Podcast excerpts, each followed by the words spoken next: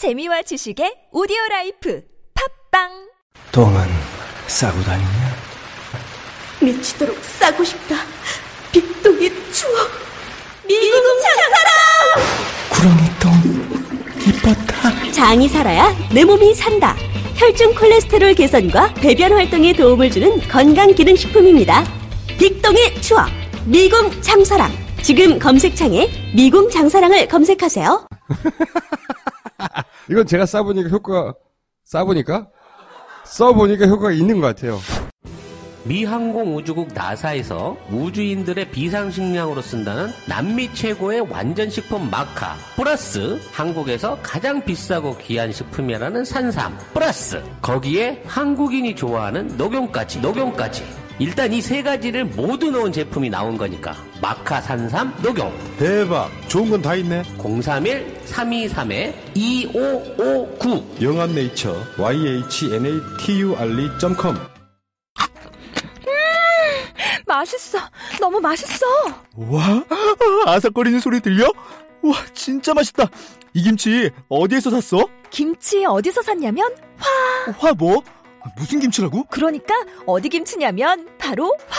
뜸들이지 말고 빨리. 도대체 어디 김치야? 화통김치. 화통김치라고. 국내산 재료로 백 퍼센트 자체 생산하는 화끈하게 통하는 화통김치. 얼른 검색해서 사 먹어. 스승은 그냥 그분의 삶을 조금이라도 이렇게 담고 싶은 음, 그런 그런 제품, 뭐 이렇게 평생 동안 그런 분들을 만난다는 것은 참으로 쉬운 일이 아닙니다. 최고의 스승이자 친구인 당신이 그립습니다. 숲으로 가는 먼 여행에 신영복의 언약과 동행합니다. 신영복 일주기 추모도서 만남 신영복의 말과 글, 도서출판 돌베개.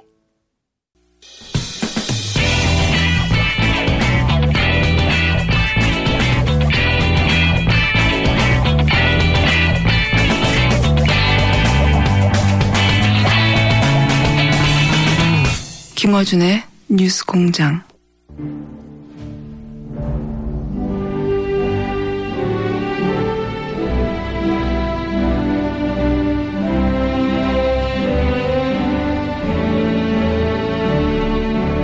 친애하는 국민 여러분, 안녕하십니까? 엠비 마인사울리였습니다. 국민 여러분, 다시 새로운 한 주가 막 시작이 됐. 잠깐만, 잠깐만, 뭐야 이거? 아, 죄송합니다. 잠깐만. 아, 김어준이, 네 여기 와 있노? 휴가 벌써 끝났나? 아, 아, 막 그냥 푹 드시지. 꽤 없으니까 참 좋던데. 응? 진행도 깔끔하고 말이야. 그, 뭐, 뭐노, 그, 스튜디오에 냄새가 안 나, 무엇보다. 아, 참. 어준아, 있잖아. 아, 나 이거 또 이 말해. 네 없다고 전부 다 좋아했다. 엄청 좋아했어. 그, 누구야, 저, 응? 어, 저, 안민석 의원. 니 없어 좋다고 한 입 째져가지고 입이 엄청 째져가지고 서른여덟 번을 깨맸어. 응급실 갔어. 니가 몰라서 가는데 여기 작가들 다 좋아. 만세불로 난리 났어. 특히 그중에 특히 내가 좋았지. 내가 이 엠비가 아 니 없으니까 만 어? 내 머리에 막 갑자기 수치만 해더라니까. 머리가 붕성해 지금 막 어? 야 나 진짜 어? 진짜 살판 났었는데 아 나 진짜 저 그래서 말인데 니 저기 뭐야 그 휴가 한 번 더 가라. 저기 남미나 남극 거기 좋다. 어? 한 일 년 아니면 저기 시리아 같은데 저 시리아 같은데 어? 아이에스도 구경하고 어? 펜더로 꼭 펜더로 어? 오는 길 없게 어? 그래 한번 가라. 아이, 니 하나 빠지면 다 행복한데 다들 좋아하는 거를 니 한번 희생해라.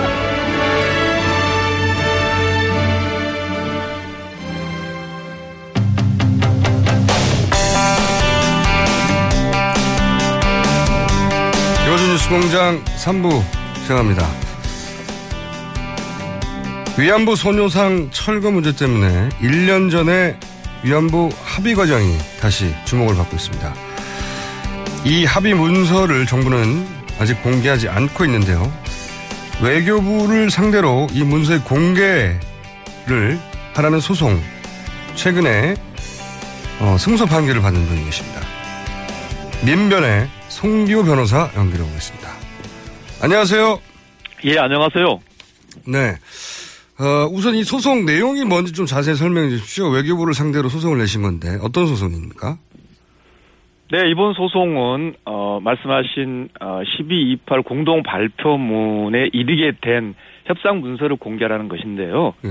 어, 전부 다 공개하라는 것도 아니고 어, 일본이 그 협상 과정에서 어, 강제 연행을 인정했는지에 대한 부분만 음. 공개하라는 소송입니다. 아, 전체가 아니라? 네. 그렇군요. 그러니까 국장급 협의가 있었죠. 열두 번에 걸쳐서. 그렇습니다. 이천십사 년 사 월부터 이천십오 년 십이 월까지 열두 번씩 했죠. 네, 그런데 이제 공개하라고 하신 부분은 일본군이 위안부를 군을 이용해서 강제로 연행했느냐를 인정했느냐. 네. 네, 이 대목을 확인해야 되겠다. 그렇군요. 그렇죠. 그것이 가장 핵심적인 부분인데 아하. 왜냐하면 이 합의 이후에도 일본이 유엔에서 강제 연행은 없다. 뭐 강제 연행이 있었다는 것은 날조되었다. 또 아베 총리도 직접 일본 국회에서 일본군 위안부를 전쟁 범죄로 인정한 것은 아니다. 음. 지금 무슨 말이냐면 두 나라가 어, 자기들끼리 최종적이고 불가역적이라고 합의해놓고 일본이 완전히 적반하장으로 어, 강제 연행을 어, 국제사회에서 부인했거든요. 음. 그래서 가장 핵심적인 어, 강제 연행 문제를 일본이 인정했는지를 밝히라고 한 겁니다. 음. 일본의 그 워딩을 보면 사실은 다시는 이 위안부 문제로 양국 간의 합의는 없다. 이런 태도란 말이죠. 그렇죠. 예, 최종적이고 불가역적이라는 말이 어려운데 어쨌든 되돌릴 수 없다는 거 아닙니까? 이 협상은. 그렇죠. 어, 보통 일반 계약 문서에서도 그렇게 어, 최종적이고 불가역적이다 그런 표현은 안 들어가거든요. 예. 보통 어지간한 계약도 뭐 경우에 따라서는 취소나 해제가 있, 있는 게 있으니까요. 그런데 예. 지금 아까도 말씀드렸습니다만 어, 그렇게 어, 되돌릴 수 없다는 그런 표현까지 어, 합의문에 사용했음에도 불구하고 바로 일본이 국제사회에서 이 위안부 문제의 어, 핵심, 그 본질에 반하는 그런 언행을 했단 말이죠. 음. 문제는 그럼에도 불구하고 우리 정부가 아 이건 어, 합의 위반이다. 그런 음. 어, 원칙적인 어떤 태도나 입장도 전혀 음. 내놓지 않았습니다. 그래서 아, 무언가 이번 아, 합의 얘는 뭔가 잘못된 것이 있다. 가장 핵심적인 강제 연행 문제를 일본이 인정한 바탕 위에서 협상을 했는지를 확인해야겠다. 음. 그렇게 소송을 한 겁니다. 그래서 그 내용 중에 강제 연행을 인정하는 대목이 있는지만 확인해달라. 그런데 이제 외교부에서는 공개할 수 없다고 했지 않습니까? 이유가 뭐였죠? 전체 다를 공개하라는 것도 아니었는데? 예, 전혀 납득할 수 없는 이유였습니다. 그게 공개되면 예. 일본과의 신뢰관계가 깨진다는 거였습니다.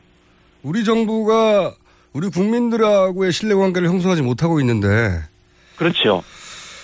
자, 더구나 그, 일본이 네. 합의 이후에도 어, 그 본질을 해치는 그런 발언을 공식적으로 또 문서로 어, 뭐 공공연하게 하고 있은 했던 상황에서 어, 정부가 핵심 정보조차 공개하지 않는다는 것 그 자체가 오히려 마치 그 뭐라 그럴까요 그 합의 자체에. 뭔가 어, 이 일본의 강제 연행이 어, 제대로 인정되지 않은 어, 바탕에서 합의가 이루어진 것이 아닌가 그렇게 어, 어떤 비판할 수밖에 없는 상황이었습니다. 강제 연행을 인정한다는 문구 자체가 아예 없을 수도 있겠습니다. 그렇지. 어쩌면. 이번에 일단 공동 발표문 자체는 그런 문구가 없고요. 음. 그래서 어, 그 발표문에 이르게 된 협의 과정에서 강제 연행을 인정했는지. 예. 그 전제에서 이런 발표가 나왔는지 이것은 굉장히 핵심적이고 중대한 문제이기 때문에 그렇죠. 어. 네, 꼭 공개해야 될 상황입니다. 그 재판부도 그 전체가 아니라 그런 문구가 있는지만 확인하라 확인해 달라는 그런 요청에 대해서 공개하라고 판결을 한 건가 봅니다. 거기는 설득이 됐나 봅니다. 재판부도. 그렇죠. 재판부 판결문을 읽어보면은요. 어, 일본이 어떤 이유로 어, 그렇게 어, 이 합의 이후에 그런 언행을 보였는지 그리고 이른바 십억 엔을 준다고 했는데 어떤 이유로 그런 지원을 했는지 더욱이 이 피해자 할머니들의 어떤 기본적인 인간 인, 어떤 존엄성 인간 존엄성에 관한 문제이기 때문에 어, 그분들이 아, 살아 계실 때 이런 정확한 내용을 그분들이 알 권리가 있다 이렇게 법원이 판단한 거죠. 알겠습니다. 보통 이제 뭐 무역관계라든가 그런 협정을 맺을 때도 아까 말씀하셨듯이 기한이 있는데 이것은 이번 정부가 사실은 다른 정부가 어떻게 할지 그, 어, 뭐랄까, 그 가능성조차 막아버리는 불가역적이라고 하는 그런 협정을 맺어놓고 내용을 공개하지 않는다 이거죠. 그런데 거기에 대해서 재판부는 이 대목은 공개해야 한다. 그렇죠. 오히려 어, 보, 이 법원 판결문을 보면 바로 그 이른바 최종적이고 불가역적이라고 합의했을 정도로 그만큼 중대한 합의였기 때문에 네. 합의의 핵심은 국민이 알아야 한다는 겁니다. 그렇겠네요. 당연히. 그런데 여기 대해서 이제 외교부의 반응은 뭡니까? 저, 그 법원에서 공개하라면 공개해야 하는 거 아닌가요? 그렇죠. 어, 이 내용도 어, 어, 우리 헌법에 보면 어, 국가가 국민의 기본적 인권을 보호할 그런 책무가 있거든요. 따라서 당연히 공개해야 되는 거죠. 근데 지금 아직까지 지금 오늘 열흘 지났습니다만 아직까지 공개하지 않고 있습니다. 음. 이게 외교부에서 법원의 판결에도 그 공개하지 않을 법적 근거가 있습니까? 아, 물론 보통 어, 일반 개인이나 기업이라면 뭐 항소할 네. 권리는 있죠. 항소는 할 수 있죠. 네. 네, 형식적으로는 그렇지만 지금 이 사안은 여러 번 말씀드린다만 어, 기본적인 인간의 존엄성에 관한 문제이고 국가의 인권 보장에 관한 문제이기 때문에 그런 일반 개인, 민간, 기업이 하는 그런 항소권은 이번 사안에 대해서는 외교부가 행사해서는 안 된다고 생각합니다. 자, 아직 항소를 하지 않았죠? 그렇습니다. 네. 근데 항소할 시간이 얼마 안 남은 것 같은데 이제. 네. 만약에 항소를 하지 않으면 그럼에도 불구하고 공개하지 않을 수 있는 법적 근거가 있습니까? 없습니다. 항소하지 않으면 바로 공개해야 합니다. 항소하면 이제 또 따져봐야 되는 거고요. 네. 네, 항소해서는 안 된다고 저희들이 지금 강력하게 이야기하고 있습니다. 자, 그리고 또 한 가지 이제 최근에 밝혀진 내용이 뭐냐면 이 이제 그 협의 문건이 보존 기한을 오 년으로 했다는 사실이 밝혀졌어요. 이런 문서 같은 불가역적이고 이제 영구히 적용될 불가역적이라는 얘기는 양국 간에 영구히 적용될 내용인데 문서를 오 년밖에 보존 안 하는 경우가 있습니까? 어, 그런 경우 없죠. 그 오 년 보존 연한이라는 것도 이번 법원 판결문에서 처음 드러난 거고요. 음. 어, 우리 공공기록물 관리에 관한 법률이라는 것이 있는데 예. 어, 이번 이 문서처럼 어, 주요한 외국과 협상 어, 기록은 영구 보존하도록 되어 있습니다. 당연한 것 같아요. 이 어, 법령에도 어긋나게 오 년으로 지정을 한 거죠. 음. 이 지금 정황으로 봐서는 외교부가 내용을 밝히고 싶지도 않고 그리고 이 문서는 빨리 폐기하고 싶고 그런 것 같죠? 이번 어, 예, 판결문에서도 어, 그렇게 파기될 위험이 있다. 어, 그런 것을 지적을 했습니다. 어, 음. 신속하게 공개해야 한다는 법원의 어, 입장에 비춰보더라도 어, 이 오 년이라는 걸 지정했다. 그건 어, 제 입장에서는 어, 이 문서를 아예 어, 역사의 어떤 어둠 속에 묻으려고 어, 한 것이 아닌가. 예, 그렇게까지 생각합니다. 저도 뭐 상식선에서는 그렇게 생각할 수밖에 없네요. 이게 불가역적이고 영구히 적용될 협상 내용인데 오 년만 어, 보존한다는 것도 그렇고 그리고 법원의 판결이 났는데도 아직 액션이 없는 것도 이상하고요. 자, 또 한 가지 소송 그 아예 대통령과 총리의 합의 회담 내용도 공개하라고 소송을 제기하셨는데 어, 이거는 패소했어요. 네, 그 소송은 어, 정상회담의 성격이 있었다는 점을 법원이 아, 좀 뭐라 그럴까요? 너무 고려한 것이 아닌가 아, 그렇게 생각하고 있습니다.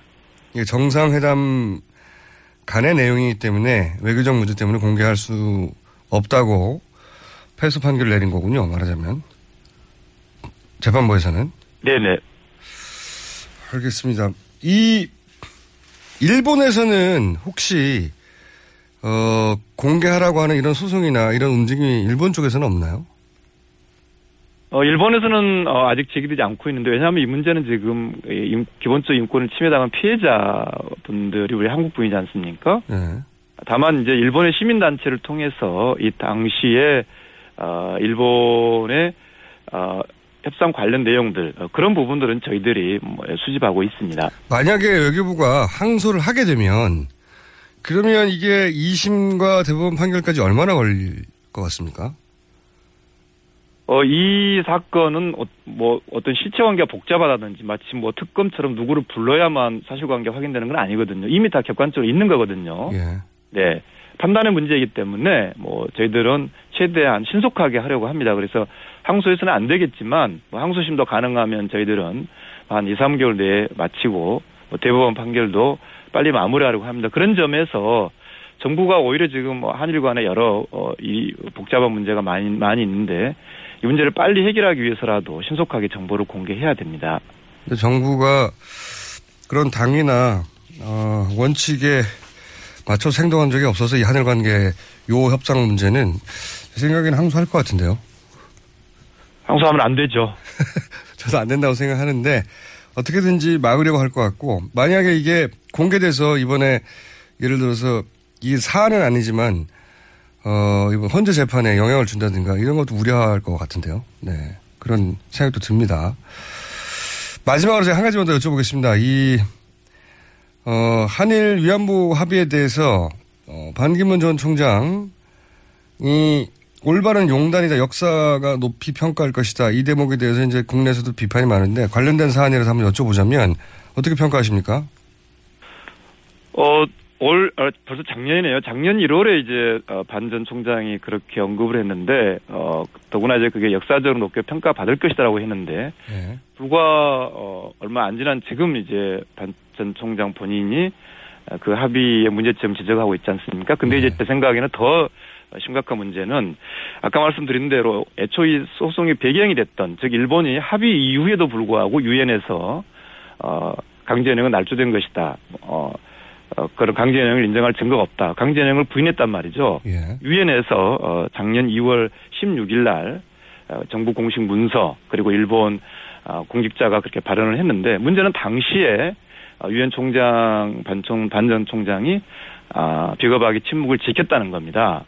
그러니까 이를테면 십이 이십팔 합의가 있었고 일월 일일 날 아까 말씀하셨던 그런 용단이라는 그런 뭐 언급은 있었지만 뭐 그때는 일본이 아, 이런 적반하장 태도를 보이기 전이었기 때문에 그냥 뭐 의례적이라고도 뭐 좋게 선의한다면 그럴 수도 있겠죠. 그러나 이월 십육일 날 일본이 유엔의 공식 문서로 강제연행을 부인했고, 어, 일련의 그런 어, 유엔이 그동안 여러 차례 어, 이 전시성노의 위안부 문제가 유엔이 유엔이 제항하는 가장 기본적인 인권의 중요한 문제이고 진상을 인정을 하는 전제에서 어, 배상을 해야 한다라는 유엔의 여러 결의가 있었습니다.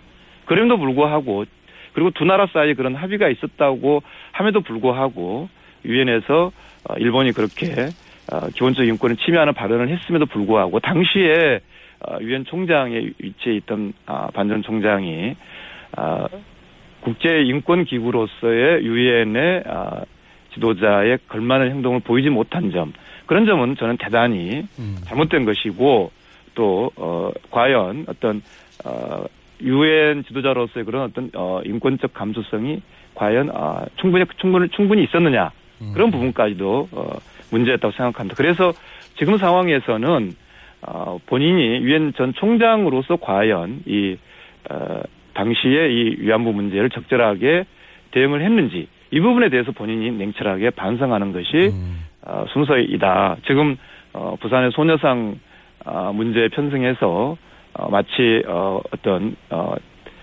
용단이라고 했던 때하고 어, 이렇게 발언을 달리하는 그런 정도가 아니라 본질적으로 본인이 유엔 전 총장에 있을 때 유엔의 중대한 인권 침해 문, 어, 인권 문제였던 이 위안부 문제에 대해서 어, 제대로 해결하지 못했던 부분을 좀 본인이 어, 어, 반성하는 것이 필요하다고 생각합니다.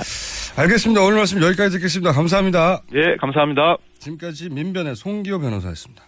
동결건조로 영양소 손실을 최소화한 아로니아 분말 들어보셨어요? 우리 농장 아로니아 분말은 전라북도 김제에서 직접 수확한 백 퍼센트 국내산 무농약 아로니아로 만들었습니다. 눈에 좋고 피부에 좋고 혈액순환에 좋은 우리 농장 아로니아 분말. 뛰어난 항산화 작용으로 노화를 방지하고 면역력을 높여 건강을 지켜줍니다. 명절 선물로도 아주 좋아요. 네이버에서 우리 농장 아로니아를 검색해보세요.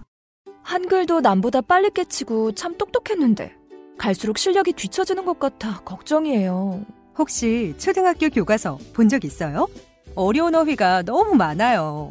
학교에서는 어휘 개념을 하나하나 설명해 줄 시간이 정말 부족하잖아요. 그럼 어떡하죠? 내 아이의 어휘만큼은 내가 책임져야죠. 어휘 공부의 정성. 초등어휘 삼천, 초등어휘 오천. 검색창에 초등어휘 삼천을 쳐보세요. 출근할 때 보고 싶고 듣고 싶은 게 너무 많죠? 하루 딱 오 분. 이제 듣고 싶은 목소리로 사장님처럼 브리핑 받아보세요. 출퇴근하실 때 관심 있는 것만 짧게 요약해서 브리핑해드리는 나만의 음성비서. 이십칠 초 브리핑 이어링이 있습니다. 앱스토어에서 이어링을 다운로드하세요. 아주 사소한 것까지 브리핑해드립니다. 나만의 음성비서 이십칠 초 브리핑 이어링.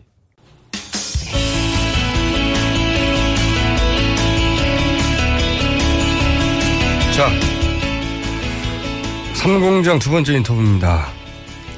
오는 이십 일이면 용산 참사가 발생한 지 꼭 팔 년이 되는 날입니다. 티비에스 티비에서 내일 밤 아홉 시 반에 이 용산 참사를 다룬 두개의 문 영화를 상영합니다. 다이빙벨 잘 돼 갑니다. 이어서 어, 방송 한국 방송 최초로 방영하는 건데요. 네. 김일란 감독 전화 연결해 보겠습니다. 안녕하세요. 아, 네, 안녕하세요. 여자분이셨군요. 아, 예, 예. 이 용산 참사를 영화화하겠다고 생각을 하신 이유가 뭔가요? 굉장히 참혹한 사건이었는데. 어, 삼, 그러니까 팔 년 전이었었는데, 당시에 그 용산 참사가 있고 나서 그 직후에 재판이 있었거든요. 네. 네, 그때 재판에서의 핵심적인 내용들은 용산 참사 당시에 여섯 분이 돌아가셨는데요. 네. 그중에 다섯 분이 철거민이었었고 돌아가신 분 중에 한 분이 경찰관이었었는데 네. 이 여섯 분에 대한 여섯 분의 죽음에 대한 재판이 열렸다기보다는 경찰관 돌아가신 경찰관 한 분에 대한 저, 재판이 있었고 아. 저는 이제 우연히 그 재판을 이제 모니터링을 좀 하게 되었었는데요. 그 재판 결과를 보면서 좀 이상하다라는 생각을 좀 많이 했었던 것 같아요. 어떤 면에서 이상하다고 생각하셨어요? 음, 일단은 그 재판 자체가 아까도 말씀드렸던 것처럼 여섯 분이 돌아가셨었는데 철거민 다섯 분의 죽음에 대한 재판은 전혀 없었고요. 음. 그 경찰관 한 분이기도 했었고, 그리고 그 재판 당시에 그, 어, 철거민들에게 이 모든 죽음의 책임을 떠넘기는 것 같은 방식으로 음. 재판이 흘러갔던 것도 좀 이상하다고 생각을 했었고요. 음. 사망자는 여섯 명인데 결국은 경찰이 왜 죽었느냐라고 재판이 진행됐다는 거죠? 말하자면. 그렇죠. 그렇죠. 음. 그렇죠. 경찰의, 부분에서, 네. 경찰의 그 진압 방식의 문제라든가 강경 진압에 대한 재판이 아니라 전혀. 네, 맞아요. 그때 당시에 그 당시에 그 경찰청장이었던 김석기 전 청장 같은 경우에는 예를 들자면 그 참사 당시에 청장실에서 근무를 했다고 하는데 그 당시에 실시간으로 보고를 받지 못했다라고 얘기를 했었거든요. 음. 왜냐하면 무전기를 꺼놨기 때문에 보고를 받지 못했다 막 이런 이야기들을 하고 했었는데 당시에 그렇게 과잉 진압을 명령했 당시에 전 청장 같은 경우에 그, 그 지휘체계라던가 뭐 진압 명령을 내릴 수밖에 없었던 부분이라던가 뭐 이런 것들에 대한 어, 그 소환, 소환을 해서 질문을 하고 뭐 이런 과정들도 있었어야 됐었는데 어, 그때 당시에 참석, 재판에 참석하지도 않았었고 그리고 그 모든 재판에서 나오는 증거물이라던가 아니면 경찰 특공대들의 증언이라던가 이런 모든 것들이 어, 최종적으로는 철거민들에게 되게 유리, 불리한 방식으로 음. 재판이 끝났던 것 같아요. 그래서 음. 만약에 이런 재판에서 나왔던 증거라던가 증인이라던가 이런 거를 좀 다른 방식으로 시민들이 보게 된다면 과연 어떤 판단을 내리게 될까 뭐 이런 음. 생각을 하면서 영화를 제작했던 것 같아요. 그렇군요. 이게 철저히 경찰의 시각에서 그러니까 경찰이라고 하면 국가 권력이죠. 네. 그렇죠. 정부의 입장에서만 이 사안을 바라보고 재판이 진행되는 데 대해서 실제로는 사망한 철거민들이 여섯, 다섯 명이나 되는데 네네. 정반대 그 철거민의 입장에서 바라보면 어떻게 재구성이 될까? 네네. 아, 그 관점에서 영화를 다큐를 만드신 거군요. 아, 네. 그래서 그거를 철거민의 관점에서 만들었다라기보다는 예. 경찰의 지휘 체계라던가 아니면 당, 참사 당시의 현장에서 그 경찰들의 동선이 어떻게 움직였던가라던가 하는 식으로 약간 경찰관의 입장에서 좀 만든 영화예요. 아, 경찰관의 입장인데 지금처럼 한쪽으로 치우친 게 아니라 객관적으로 한번 보셨을 때 무슨 일이 벌어졌는지. 네, 그렇죠. 아, 네. 재판정에서는 한쪽으로 몰려가는데 좀 객관적으로 봐야 네. 되겠다. 네, 네. 그렇게 해서 그 원래 이런 다큐를 만들어 가다 보면 일종의 탐사 취재가 되지 않습니까? 네, 네. 그래서 그 저널리스트처럼 사건의 진실을 계속 파헤치게 되는데 그 결론적으로는 어떻게 파악을 하셨어요? 이 사건이 왜 어떤 식으로 이런 이런 일이 생겼다고 결론을 내셨고 어떤 그런 내용이 어떻게 담겼나요? 우선 결론이 어떻게 났나요? 아, 영화에서 좀 주장하고 싶었던 부분들은 네. 국가가 네. 국가가 아무리 무리한 요구를 하는 국민이라 하더라도 네. 그 국민의 요구를 국가는 그럼 어떻게 수용해야 하는가라는 좀 질문을 던지면서 영화가 끝이 나는데요. 네.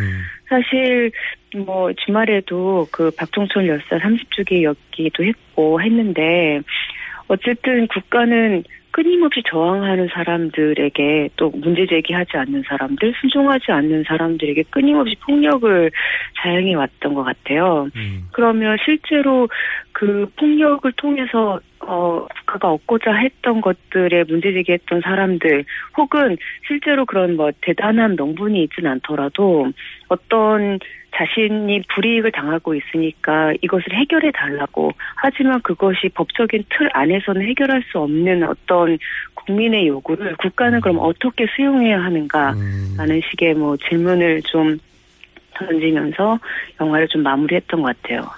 굉장히 거대한 질문을 던지셨네요. 아, 네, 그렇죠.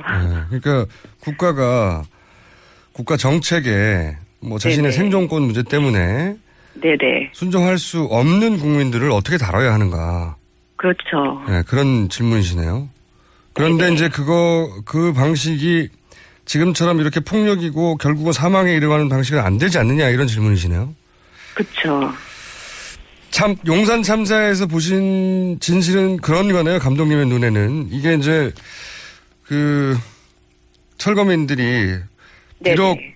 법의 테두리 내에서는 그게 철거돼야 네네. 하지만 하지만 네네. 생존권이 걸려 있는데 이럴 네네. 경우에 국가가 그러면 생존권이 걸려서 법의 테두리 바깥에서 어 법이 하라는 대로 순종하지 않는 국민들을 어떻게 다뤄야 되는가? 근데 이 엠비 그렇죠. 정권에서는 그, 그들을 죽음으로 내몰았다. 이런 지적. 네, 맞습니다. 제가 요약 잘했습니까? 아, 예, 예, 맞습니다. 네, 칭찬 한번 해주시고요. 그런 심각한 내용이군요. 네, 네. 그런데 그래서 지, 사실은 네. 아, 네. 말씀하십시오. 아, 그래서 이게 이제 티비로 나가게 되는 것이 좀 어렵지 않을까라는 생각을 하고 있었는데. 팔 년간 티비에서, 티비에서 방영이 안 됐으니까요. 네. 그렇죠, 그렇죠. 네. 그런데 그, 티비에스에서 네네, 네. 네네, 그렇죠. 티비에스 대표님이 이런 걸 네네. 좋아하십니다 지금. 다이빙벨부터. 네. 네네, 그러신 것 같습니다. 굉장히 어려 방영하기 어려운 사실 영화인데 굉장히 무거운 네네. 주제이기도 하고 실제 아, 네. 이 사건 이후에 징역형을 네. 사셨던 철거민 분들이 이제 다 출소를 하셨죠. 네, 이천십삼 년 일월에 출소하셨으니까 사 년 전에 출소하셨었죠, 네. 네, 그분들이 혹시 영화를 봤나요? 아, 네, 보셨어요. 뭐라고 하시던가요? 처음에는 그것을 이제 영화로 보는 것이 네. 되게 사건을, 사건 당시로 돌아가는 것 같아서 되게 무섭고 힘들고, 네. 왜냐하면 아직도 그 참사 정말 화재라던가, 그 경찰 특공대들하고 직면했던 순간들이라든가, 그 안에서, 막루 안에서의 공포가 굉장히 심하기 때문에, 네. 아직도 트라우마에 좀 시달리고 계시거든요. 그러시겠죠. 그래서, 그래서 당시의 상황을 스크린으로 본다라는 게 음. 굉장히 부담스럽다라고 하시면서도 같이 영화를 보셨는데요. 어, 보고 나서는 보길 잘했다. 좀 정리가 되는 것 같다라고 음. 말씀을 하시기도 했었고요. 그리고 지금은 좀 그런 데서 좀 극복해서 이 자신의 일상을 좀 다시 복귀하려고 또 그러고 이제 좀 많이 망가진 부분들을 다시 복구하려고 좀 많이 애쓰고 계시는 중이에요. 그 자기가 직접 관여된 사건을 이렇게 이제 제삼자의 눈으로 좀 객관적으로 바라보게 되면 정리가 좀 되겠죠. 네네, 약간 그러신 것 같아요. 네, 트라우마에도 도움이 될 것 같고요, 극복에도. 네네. 이 영화를 가지고 혹시 해외에 나가보셨습니까? 어, 해외, 네, 해외에 이제 교민분들이 초청해 주셔서 영화제에 간다던가 음. 하는 방식으로 어, 해외에 갔었고요. 해외 영화제를 말씀하시는 건가요? 그렇죠. 예. 아, 해외 영화제는 안 갔습니다. 제가 이제 그 소위 이제 제삼자의 눈에는 이 사건이 어떻게 보일까 궁금해서 제가 여쭤본 건데 그럼 네네. 한 가지만 더 여쭤볼게요. 네네. 어, 이런 다큐를 찍게 되면 그 저널리스트이자 수사관처럼 변하거든요. 실제. 네네. 예. 저도 네네. 다큐에 참여해 본 적이 있어서. 근데 네네. 어, 지금 되돌아보면 이 부분은 다시 재조사되거나 네. 규명돼야 된다 네. 하는 분 남아있는 게 있습니까? 큰 거? 음, 제일 큰 거는 네. 당시에 그 재판에서의 핵심이란 거고 계속 얘기를 했던 화재가 어떻게 일어났는가였겠죠. 음. 근데 지금 화재가 어떻게 일어났는지를 규명하는 것은 사실상 과학적으로 뭐 증, 증, 다시 규명하는 건 좀 어렵다라는 이야기들을 많이 하시는데요. 네. 어쨌든 용산 참사의 원인이었던 화재가 어떻게 났는가보다 더 중요한 것은 그 당시에 그렇게 무리하고 성급한 그런 진압을 했던 이유, 음. 그 책임자들의 상, 어, 이해관계, 그리고 음. 그것을 가능하게 했던 배우의 어떤 건설 자본의 어떤 이해관계가 있었나 등등은 전혀 밝혀진 게 없기 아하, 때문에 그런 부분들이 밝혀지는 게 중요하지 않을까 싶습니다. 음, 그 중요한 지, 어, 지목이시네요. 그러니까 굉장히 무리하게 결국 이렇게 여섯 명이 사망할 정도로 네네. 무리한 진압을 했는데 그렇게 무리하게 그 국가 권력이 움직인 이유가 단순히 이제 법 질서 그렇죠. 때문이 아니라 그 사실 그 사건 하나 때문에 법 질서가 크게 무너졌다고 볼 수는 없는데 말이죠. 근데 그렇죠. 그게 왜 이렇게까지 무리하게 했었나 그 뒤에 그런 무리한 진압을 요구하는 세력들이 있지 않았을까 그 사람들의 이권이 개입되지 않았을까 이런 얘기네요. 어, 네 맞습니다. 왜냐하면 그때 그, 음. 참사가 나고 난 다음에 지금하고도 좀 비슷한데요. 당시에 청와대에서 경찰청 뭐 홍보 담당관이라던가 이런 쪽으로 지침이 내려왔는데 용산 참사보다는 어, 다른 것들을 부각하라는 그 음, 보도 지침이 좀 맞아요. 것도 예. 내려오고 했었잖아요. 네네. 그만큼 국민들이 알 수 있는 여러 가지 것들을 가리고 그리고 어, 이렇게 약간 국민들의 판단을 좀 어지럽게 만들려고 하는 것들을 하고 있었던 것은 뭔가 정권의, 정권이 되게 위기감을 느꼈던 거고 그 위기감 안에는 어떤 다른 이유가 있지 않았을까. 그런 이, 이권 관계, 뭐 다른 음. 이유가 있지 않았을까라는 생각이 좀 들고요. 알겠습니다. 그 부분은 재판 과정에서는 전혀 드러나지 않았던 것 같습니다. 일리 있는 지적이시네요. 이권이 있었기 때문에 아니겠느냐. 네. 네.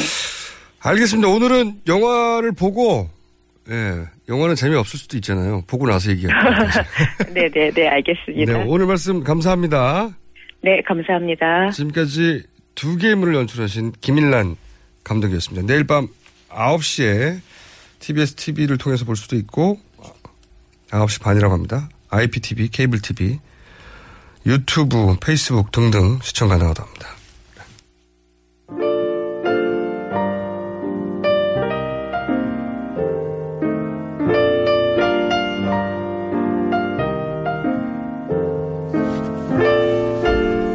자, 아, 큰일 났네 송 오늘 대박이 났네요. 네, 이천십칠 년 최고의 피처링, 피처링이라고 생각합니다. 아, 굉장히 예리한 지우신데 최순실 씨에게 작사료 정산해줘야 되는 거 아닙니까? 네.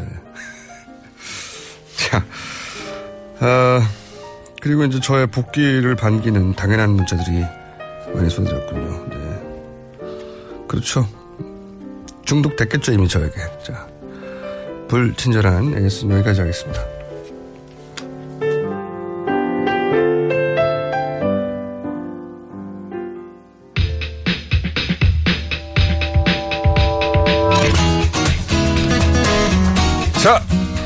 외신을 통해 국제 정세를 알아보는 시간입니다. 인문결 연구소 르몽드 디, 디플로마티크. 일부러 그러시는 거죠? 편집위원 임상훈 위원님 나오셨습니다. 안녕하십니까? 네, 안녕하십니까? 자, 오늘은 반 총장에 대한 외신입니까?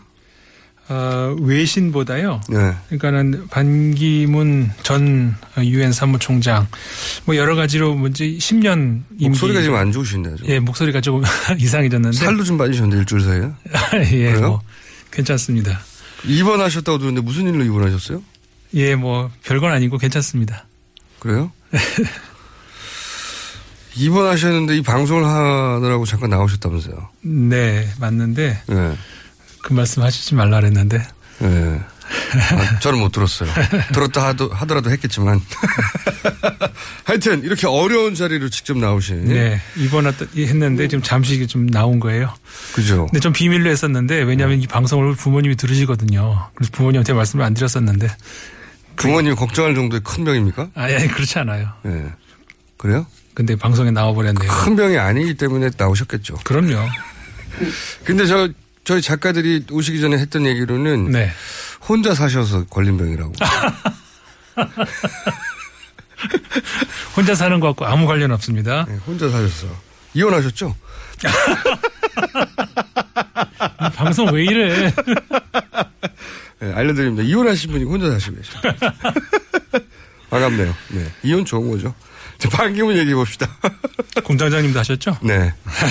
저는 결혼한 분도 아주 싫어요. 자, 반기문 전 총장에 대한 뉴스 뭐가 있습니까? 외신에는? 아니, 그러니까 외신만 하는 건 아니고요. 그러니까 네. 종합적으로 이제 반기문 전 사무총장이 언제 어떤 그 십 년 동안의 임기 동안의 아. 공과가 있는지 네. 그걸 한번 종합해 보자고. 그 이제 공과를 그런. 외국에서는 많이 다뤘을 텐데 우리나라에서는 네. 반기문 유엔 사무총장 우리나라 출신이기 때문에 사실은. 그렇죠. 공도 있고 과도 있을 때는 과에 대해서는 거의 안 다뤘어요. 우리 예, 그러니까 그 관련해서 제가 이제 한 가지 우리가 지적을 할 수밖에 없는 게 뭐가 있냐면은 좀 우리가 이제 착각을 그러니까 착각이랄까 논리적인 어떤 모수 오류를 범하고 있는 게 있어요. 뭐냐면은 처음에 이제 반기문 총장이 유엔 사무총장직을 수행을 하러 갈 때 그 다른 나라에서는 이제 여러 가지 이제 검증의 눈으로 바라볼 때 한국에서는 야 그래도 우리나라에서 유엔 사무총장을 배출을 하는데 뭐 세계 대통령 아니냐 좀 이따 말씀드리겠습니다만 대통령하고 유엔 사무총장은 전혀 하는 일이 다른데 맞습니다. 네. 어쨌든 간에 어떤 세계적인 일을 하러 가는데 우리가 좀 뭐 밀어줘야 되는 거 아니냐. 이렇게 이제 그런 저 국민적인 공감대가 형성이 돼 있었어요. 그러면 그런 건 좋다 이거죠. 이제 한국 국민이니까 좀 그 거기까지는 어쩔 수 없죠. 네, 밀어주자. 네. 근데 그 다음에 임기를 마치고 한국에 돌아와서 이제 우리나라에서 이제 고위 공직을 한다든가 뭐를 이제 준비를 한다 할 때 그러면 그건 우리가 검증을 안 했으면 이번에 검증을 해야 될 거 아닙니까? 네. 근데 이번에는 십 년 동안의 그 유엔 사무총장이라는 그런 직을 수행까지 했는데 그럼 검증이 된 거 아니냐. 그럼 언제 검증을 한 겁니까? 음, 그런 것도 있고 또 이런 식의 표현도 쓰더라고요.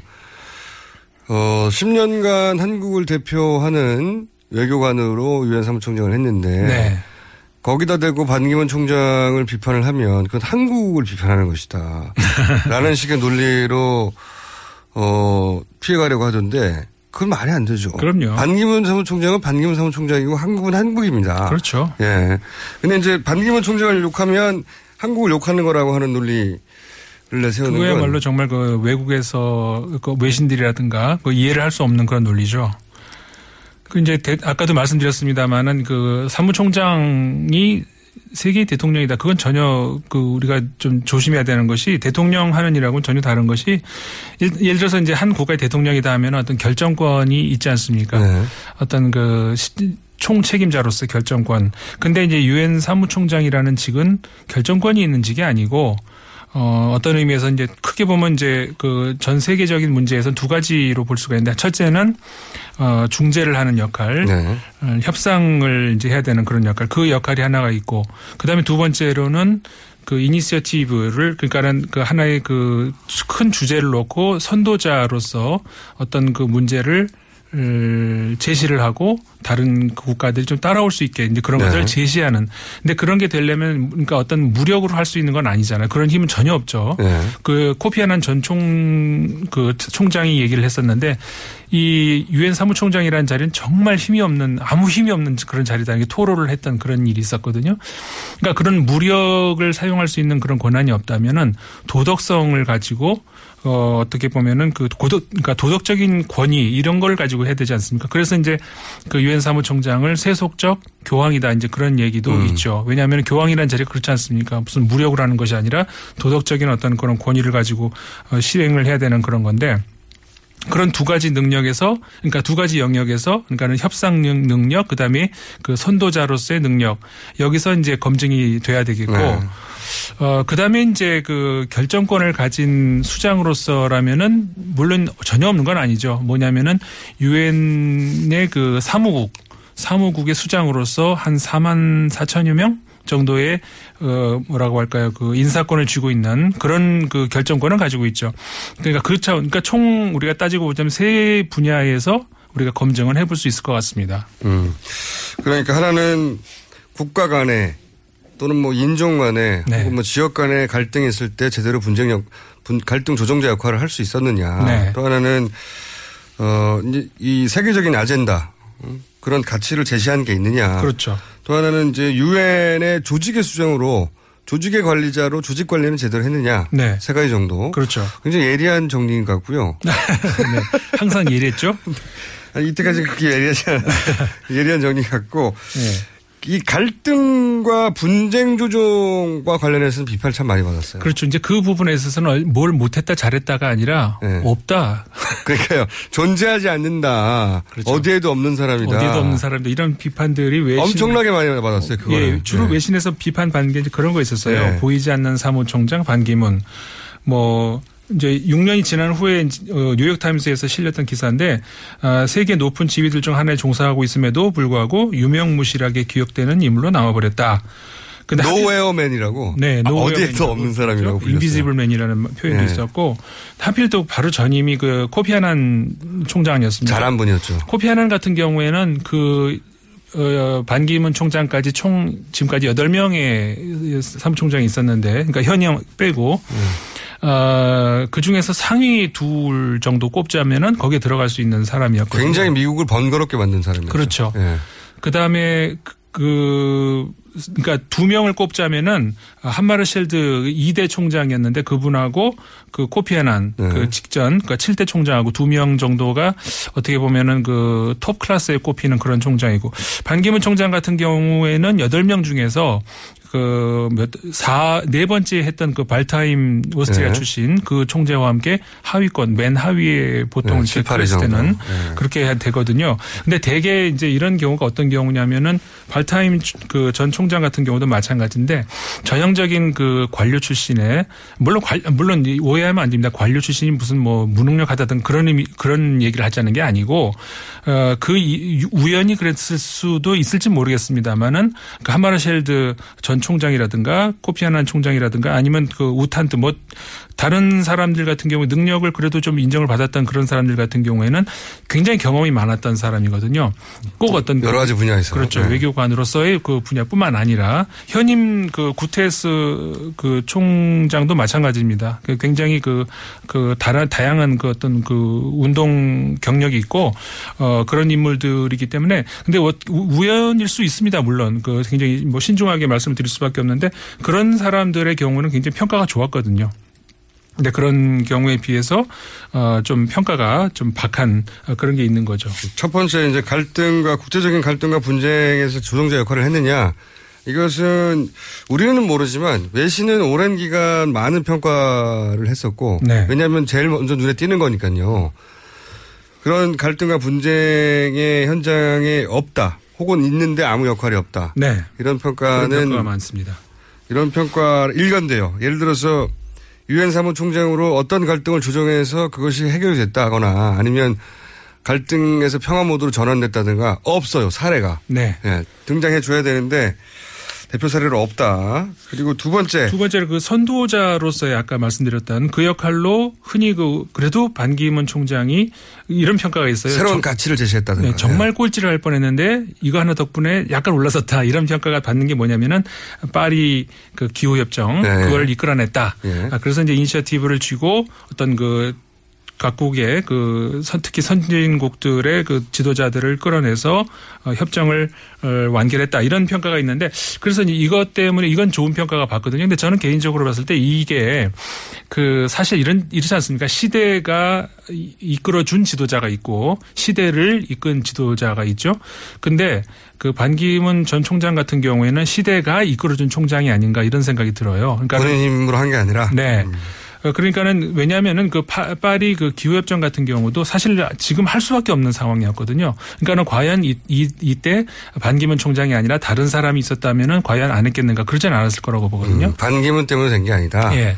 그래서 이제 이 물론 그 물론 그 너무 이제 뭐 가치 평가를 안 할 수는 없지만 예를 들자면 목표치를 각 선진국이 이제 검토해야 되고 옛날에는 그 도쿄 교토에서는 우리가 저기 그 교토협정. 예. 예, 교토협정에서는 선진국만 그 예. 하게 돼 있었잖아요. 그런데 이제 모든 가입국이 다 해야 되는 그런 거라든가 목표치를 검토한, 검토하는 것을 의무시한다든가 이런 거는 이제 어떤 그 성과라고 볼 수가 있는데 반면에 그 목표 달성 여부를 우리가 이제 강제할 수 있는가 그런 건 전혀 없거든요. 그러니까 그런 거에 대해서는 그 역시 전 세계적으로도 평가가 굉장히 박합니다.